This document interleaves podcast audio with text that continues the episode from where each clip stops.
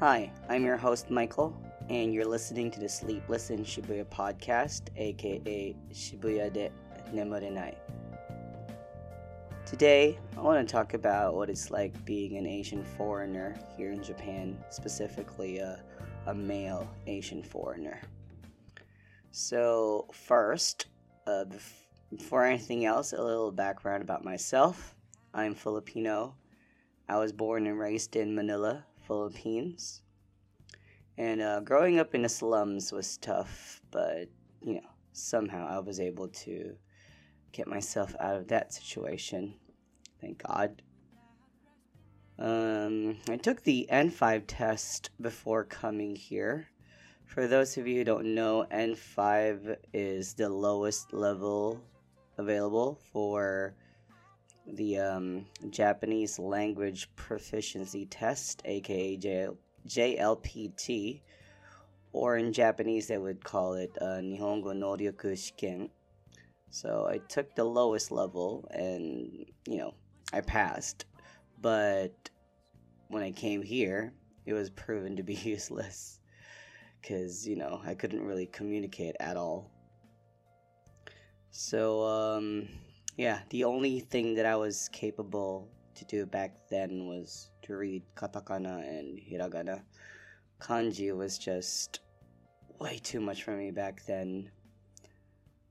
Every time I spoke English, I would get this weird look from people. They're either confused or amazed that someone who looks cl- clearly Asian or Japanese could only speak English. It's that same look that other foreigners, specifically uh, white people, don't get a lot.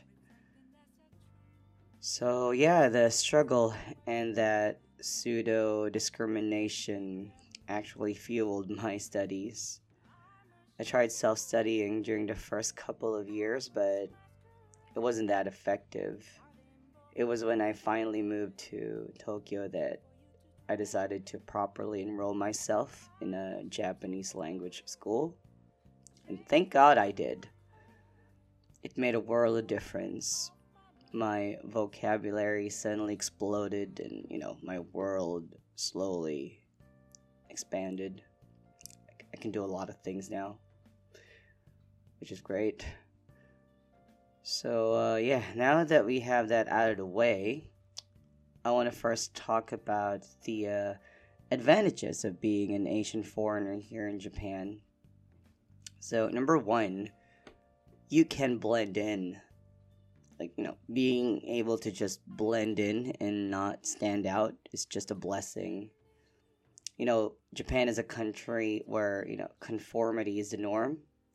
And being able to disguise myself as Japanese has helped me in countless situations already from you know eating out, going to karaoke, movie theaters, etc.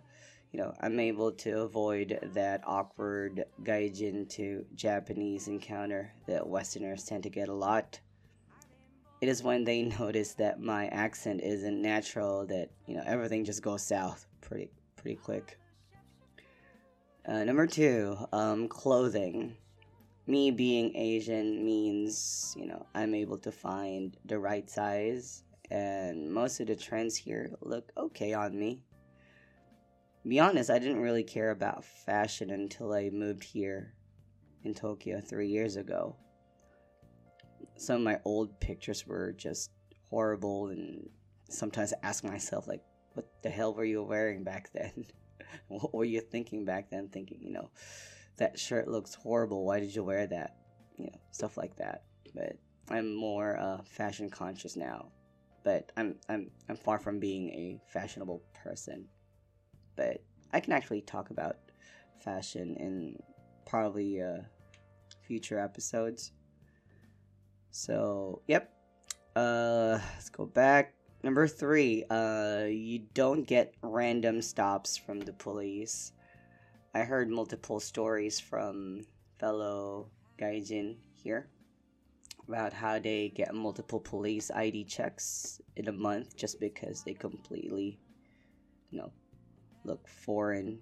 And, you know, in Japan, foreign means suspicious, apparently. Just kidding. And lastly, number four, it's probably just me, but I find that my native language uh, shares the same phonetics as Japanese, so it really makes it easier for me to pronounce certain words. You know, like in the, the Filipino language also uses the, the five major vowel sounds that Japan use, like a, i, u, e, o. No. Yeah, makes it really easy to read and pronounce words properly. But, you know, my, my, my accent is still horrible, so yeah. Alright, so not a lot of advantages, but those were like the, the four common things that I realized when I got here. So now I'm gonna move on to the uh, disadvantages.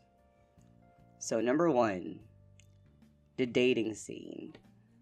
Uh, Southeast Asian men specifically are, you know, probably the, you know, probably at the bottom the food chain in terms of preference.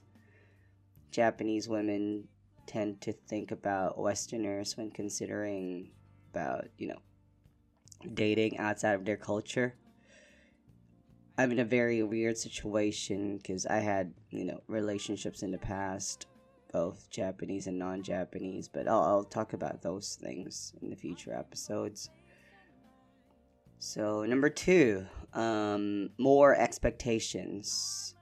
Seems like, you know, Japanese people expect us Asian foreigners to speak better Japanese than our Western counterparts for reasons I cannot comprehend eating out was a struggle back then because my Japanese was so bad. Meanwhile, my white friends get, you know, special treatment and get tons of compliments for saying short Japanese phrases. And uh, let's see, number three, um, jobs. It is really sad, but even in Japan, you know, white privilege is, you know, still a thing and isn't going away anytime soon. It's certainly not as strong as it once was back in the late 70s, 80s, but it's, you know, it's definitely, you know, still here. There's a huge salary gap between you know, Westerners and non-native English speaking teachers here. Uh, despite of having you know a proper educational background and an almost, quote unquote, almost native sounding English, these teachers from countries like, you know, Philippines get paid less than Westerners. And um, number four, you don't get the Gaijin card. This means that unlike white people, you can't get away with not knowing cultural norms and unspoken rules of the Japanese society.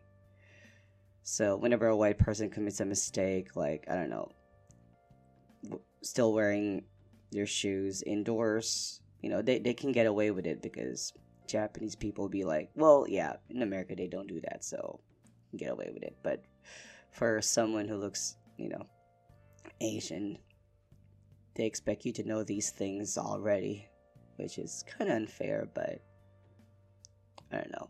It's just me. So, yep, there you have it. My personal list of advantages and disadvantages of being an Asian foreigner here in Japan. I'm pretty sure there are other similar articles out there talking about the same topic, but these are all from my personal experiences. Sorry if it took a while to upload this episode. I'm still new to this thing and finding time to write and edit this show is surprisingly difficult given the type of job that I have. Also, my N1 class just started recently, so I'm back to jack- uh, juggling school and work. So, yep, there you have it. Uh, join me again on the next episode of Sleepless in Shibuya podcast. I'm your host, Michael. See you next time.